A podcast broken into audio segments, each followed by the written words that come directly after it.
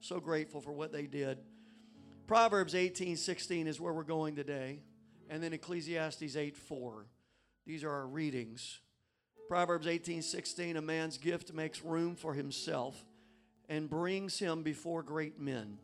A man's gift makes room for him and brings him, the idea is favor, brings him favor before great men.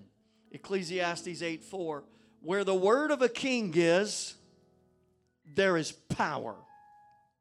There is power. Where the word of a king is, there is power. Last week was wonderful. We had such a great time. A couple of weeks ago, though, I preached a message on the power of a standout life, challenged us to give our lives away in service to the King of Kings. Today, I'm preaching another power of sermon the power of a gift. The power of a gift. And I want to say a prayer. Father, thank you so much for your faithfulness, for the challenge that I have felt in my spirit as the pastor, the shepherd of this flock.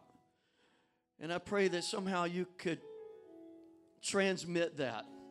Let, let me communicate that, Lord, to the best of my ability and put an anointing on me to, to speak a word that I got to be honest, I feel more in my spirit than, than I feel like I can articulate, Lord. Help me, God, to convey this in Jesus' name. Everybody say amen. God bless you. You may be seated. You probably had a birthday party for you when you were a kid. I mean, you're the star of that show. Everybody brings you a gift. Now, I'm an only child, and uh, birthdays in my family were all about me. Who cares about mom's birthday? Who cares about dad's birthday? It's Donovan's birthday, and it's all about me. And uh, here's the deal my favorite birthday parties that my mother threw for me were the ones that uh, took place at this place that most of you won't know, some of you will. It's a place called Hamels Park in Shreveport, Louisiana. Can I get an amen, Rose? Yeah, Hamels Park. Now, I've got some pics. I went crazy on pics. I've got some pics of Hamels Park. Check this out. These are vintage right here. This is from 77. That's their version of the teapot ride, okay? And, and, me and my cousin Randy and other cousins of whom you know not of, we, we would ride that ride until we got sick. I've got more rides. Uh, I, got, I got more pictures. Look, and this, this is what my birthday party would look like right here. I'm little Lord Fauntleroy at the head of the table getting all the gifts. It was all about me. All the rides were about me that day. Everything was about me. I got more pics of Hamels Park. Remember that? The, the motorcycles there under that big pavilion. The boats. The boats. I'd get in that thing, steer those boats. Uh, I got another one. The bumper cars. The, uh, they were awesome. We got another one. The yo yo. The yo yo. Is, is that the last one? That's the last one. Just it's so much fun at Hamels Park. And they had a little theme song. I could sing it for you, but I'm not going to. I loved those parties. I, am going to be honest with you. Those are ch- wonderful childhood memories. And how selfish, right? All about me, everybody bringing me presents, mom and dad dropping money, renting out parts of the park, you know, just awesome. We, we just went through the five, excuse me, love languages in our life groups uh, for, for married couples. And one of those languages is gifts. Your spouse likes gifts, and you got to learn to speak that language. Giving gifts, it communicates something. Giving a gift to someone communicates respect, honor, love, affection. And, and the verse that we read is usually interpreted a man's gift makes room for him and brings him before great men. It's usually interpreted like this a man's gift, his calling, his anointing will make room for itself. But that's not what the verse really is saying. It's saying a gift will get you in the presence of a king. And the idea is this a gift will position you in the presence of that powerful person to be able to receive a favor. A favor. In monarchies, when one wanted to approach the throne, one was not to do so empty handed. Instead, that person would bring a gift. It was protocol, proper. And we see that in other kinds of governments too.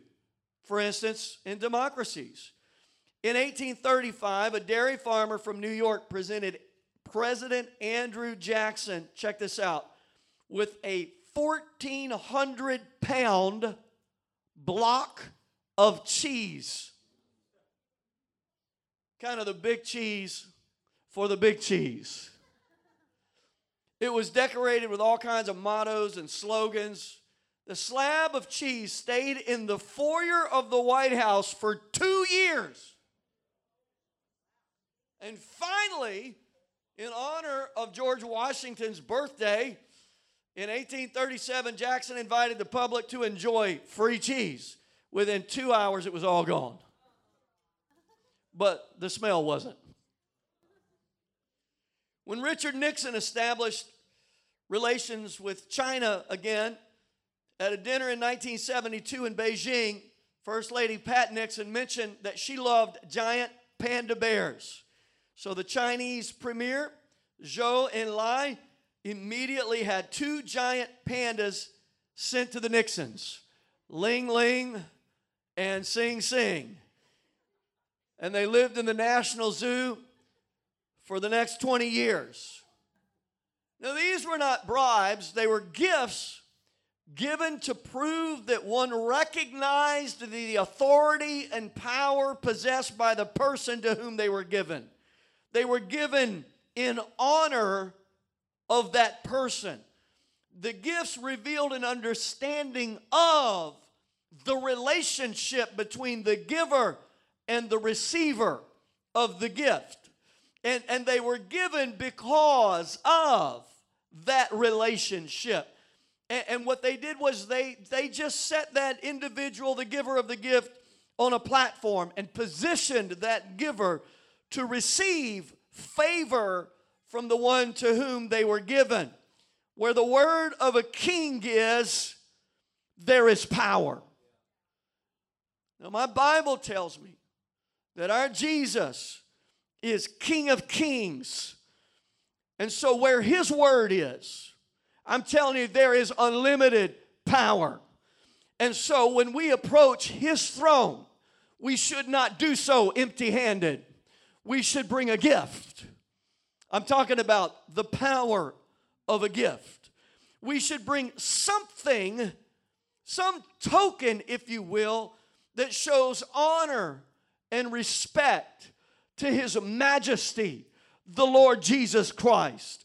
We should bring a gift that acknowledges His lordship and His position and His power because a man's gift makes room for him and brings him to a place of favor before great men. How many of you want the favor of the King of Kings and the Lord of Lords in your life? How many of you want this King of Kings fighting on your side? How many of you want this king moving on your behalf? There's a protocol for approaching his throne, and it's found in Psalm 104. David said this Enter into his gates with thanksgiving and into his courts with praise. Be thankful and bless his name. Oh my goodness, help me, Lord, to preach this. Had the psalmist said, Enter into his gates with gold and with cold hard cash and with cryptocurrency, that would have left some of us out a long ways, wouldn't it have? Yeah. Had, had he put it like this enter into his gates with extraordinary talent, with brains, and with education. Enter into his courts with intellectual prowess. Some of us, We could have never darkened the doors. But, but the way David put it, anybody and everybody under the sound of my voice can enter in. The rich, the poor, the talented, the not so talented, the high IQ, the low IQ, the educated, the uneducated, whosoever will can enter in with thanksgiving and praise. Give him some praise right now. The power of a gift. The eighth psalm starts out like this O Lord, our Lord, how majestic, His majesty, how majestic is your name in all the earth. Then the next verse in that psalm, Jesus quoted it and put it in a little bit different context, added some layers to it. Jesus did it. He said in Matthew 28 16, quoting the very next verse. So the first one is our Lord, how majestic is your name in all the earth. And then Jesus put the next verse out there out of the mouths of babes, you have perfected praise. Praise, thanksgiving, it's not complicated. You, you don't have to be super smart. Like we get theological. Like you can only theologians can worship the Lord. Only theologians can come into his presence. That was Pharisaical back in the day, man. Only the Pharisees, only the muckety muck, only the up to do, only those people in the know could approach the throne of God. Everybody else was just commoners. They were down here. But I remember a story where a little lady with a sketchy past came into the presence of God and just got before the feet of Jesus and cracked, cracked open a bottle of ointment and just poured it all over Jesus' feet and began to worship him. And there was a Pharisee in the, in the house who didn't worship at all. And, and Jesus was like, Look, you've not done anything to, to, to welcome me into your house and this little lady. And he said, I'm telling you, we'll talk about her from now until eternity because where the word of a king is, there is power, and a man's gift will make room for himself. It's not just the uppity ups and the preachers and the, the worship leaders, those who are trained to sing and to play music. That's not the ones that, that he says are to enter into the presence of the Lord. It's not, I mean, it is those, but it's not just those. It's, it's everybody out of the mouths of babes, children, little ones, the innocent. You've perfected praise. Even a child can enter into his presence with the gift of praise and thanksgiving. And I, have a convicting word because Bethesda kids lead us every Sunday and every Wednesday in praise to the King of Kings and the Lord of Lords. You see their precious little hearts right up here every time, hands lifted, tears coming down their eyes, songs coming out of their mouth, leading the way in worship and praise. Isaiah 11, 6 says, And a child shall lead them. Our kids lead the way. But I want to challenge some of you today. It shouldn't be that way. Something happens from that 9, 10, 11 to that 15, 16, 18, 30, 40, 50. And somehow we think we're too sophisticated, we're too cool, we know too much. We shouldn't behave that way. My life is complicated. You just don't understand. Are you kidding me? First of all, you don't know some of these kids' stories. They're worshiping God in spite of adverse circumstances and situations. Who am I to come into the presence of the King of Kings empty handed? Are you kidding me? A man's gift will make room for himself. I want his favor. I want to acknowledge his power. I will come with praise and thanksgiving. Can you lift your hands to him right now? Come on now. Some of you teenage, some of you, come on, some of you uh, refuge, young people, some of you adults in this house, lift your hands to him, praise Him right now. Come on, I, I praise you, Father. I bless your name. I bless your name. I bless your name. I, I'm not too big. I'm not too complicated. I'm not too smart. I'm not too educated. I'm not too proud. I'm not too busy to be thankful, to praise your name, Lord.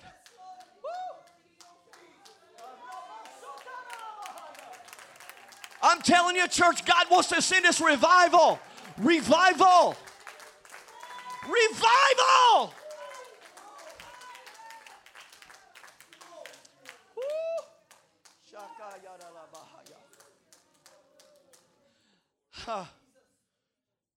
There are seven feasts in Judaism.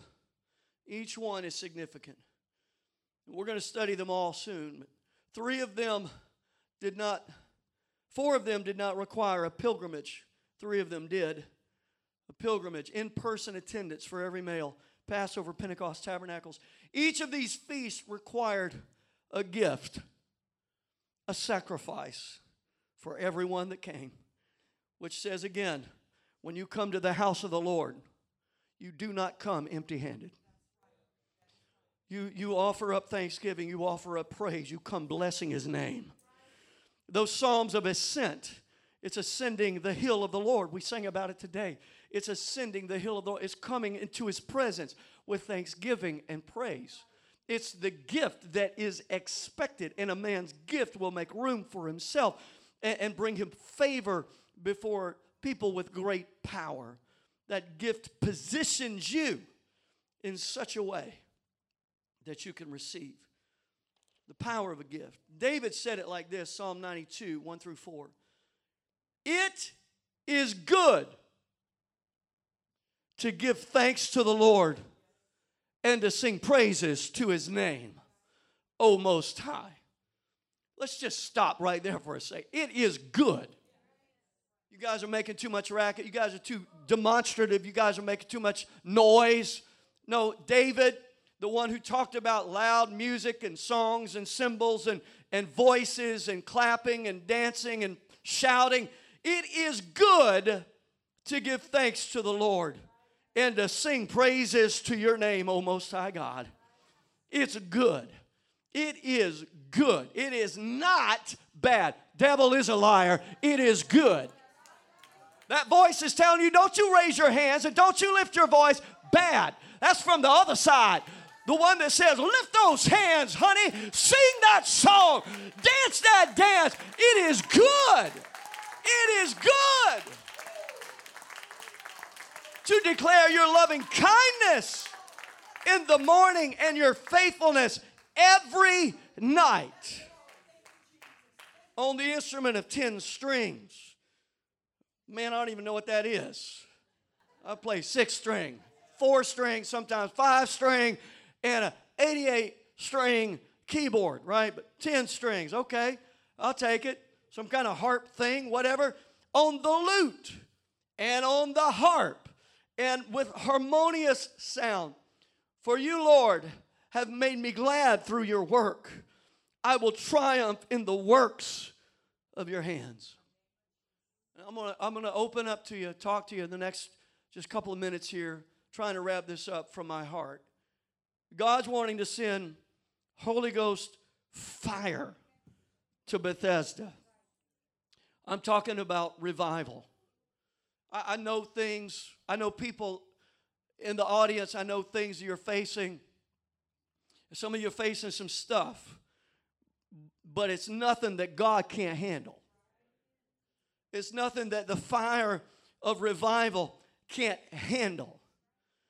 And it would not be right for him to send that kind of fire on altars that have no gift and altars that have no sacrifice.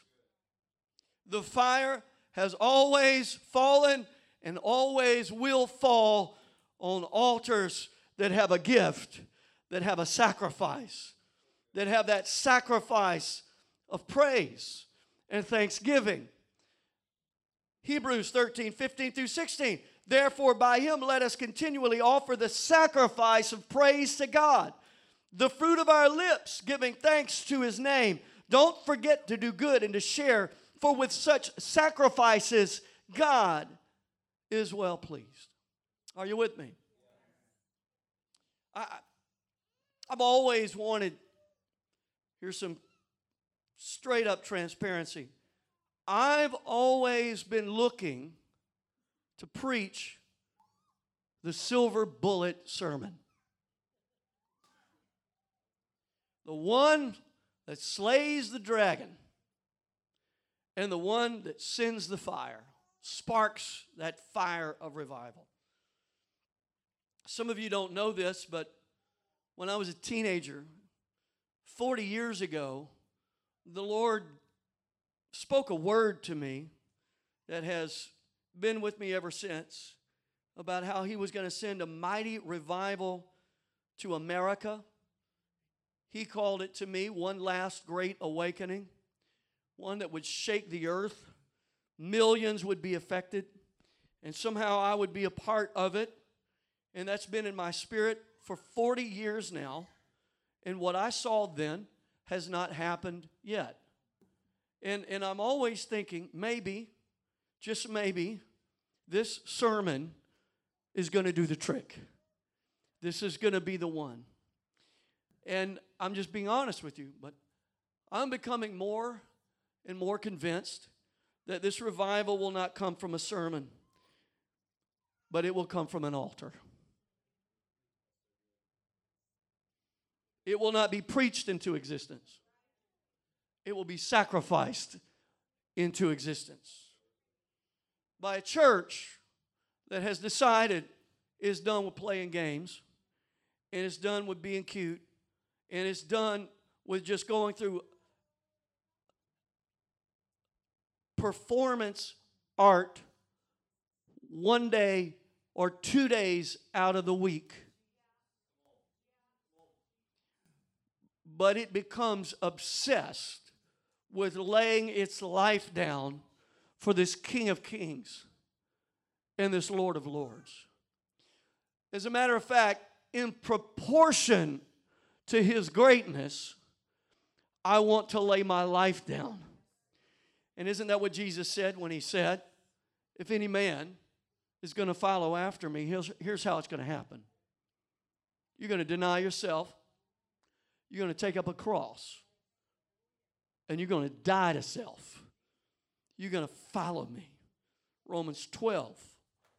I beseech you, therefore, brethren, by the mercies of God, that you present your bodies a living sacrifice, holy, acceptable unto God, which is your reasonable service. And don't be conformed to this world, but be transformed by the renewing of your mind, that you may prove that good, acceptable, and perfect will of God. There's a, a will of God that needs to be accomplished in the earth in these last days. And it's not going to happen until the body of Christ begins to live on the altar, laying our lives down for His majesty, the King of kings and the Lord of lords. Are you with me? I'm not wanting to end this on a down. I want to end this on an up. At the same time, I want to end it in such a way that we are challenged to lay our lives down so the fire of God can fall. Why don't you stand with me right now?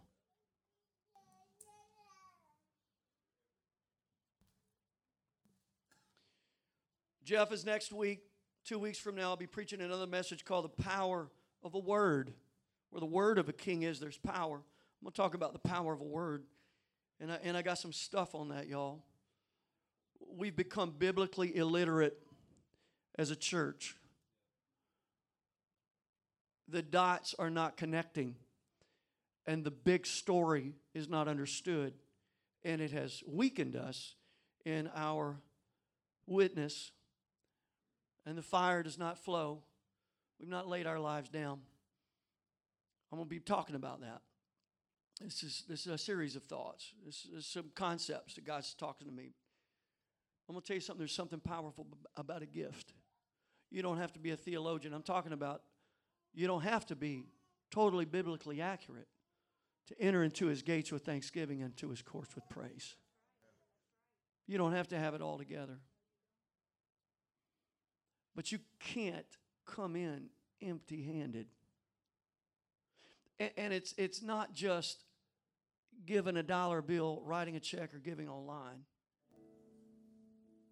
That's easy compared to the humiliation of worship, praise, thanksgiving. Here's my life, I surrender. Because money can become just about money, but God's after heart. You can give money and he not has your heart, he not have your heart. I know where your treasure is, that's where your heart is. But like we can give significant amounts of money and our heart does not go with it. But when he has our heart, God can say, Give it all. And we're like, Here you go. It's yours. Just like everything else I have. And I'm just coming to realize I, again, I'm not wanting to be Debbie Downer, but I'm just telling you, I've come to realize all this is going to burn up. Not, none of this is eternal. America is not eternal. This system of government is not eternal. The United Nations is not eternal. Your 401k is not eternal. Your IRA is not eternal that retirement home, that nest egg, all of that, none of that is eternal. So much of our energy is put into things that are not eternal. And what the Lord is saying is, I got a work that I'm going to do in this earth, and I'm going to use the body of Christ to do it. But I need the body of Christ to recognize first things first. Seek ye first the kingdom of God. All these other things will be added, but you're never going to lose your focus. First things first. It's about the kingdom. The kingdom. Thy kingdom come. Thy will be done on earth. Thy kingdom come in my heart, in my life, in my family, in my finances. Thy will be done on earth as it is in heaven. Thy kingdom, thy will. I present my body a living sacrifice. I have my mind renewed. Are you with me? It's about laying our lives down so the fire can fall and a move of God that shakes this planet can take place. That book of Acts church may have been the first, but it's not the last to see a world shaking move of God. It was said of them that they turned the world upside down, and it will be said again of the church. They are the ones that turn the world upside down. I want to be in that number. I am not in a social club. I'm not in a denomination. I'm not in it to try to get position and accolades and, and people to, to, to, to thank me, you know, do the whole the, the, whole he's a pastor. Oh he's a pat would you please say the blessing pastor? We're so glad to have pa- i'm not in it for that. I'm in it because jesus got a hold of me when i was a kid and, and put a fire in me. And wants to use me. And wants to use you he's going to take us to the other side would you close your eyes with me right now father i pray god that you would challenge this church every believer in this house there's more to our walk with God, Father, than just walking through the door. Hallelujah. It's about our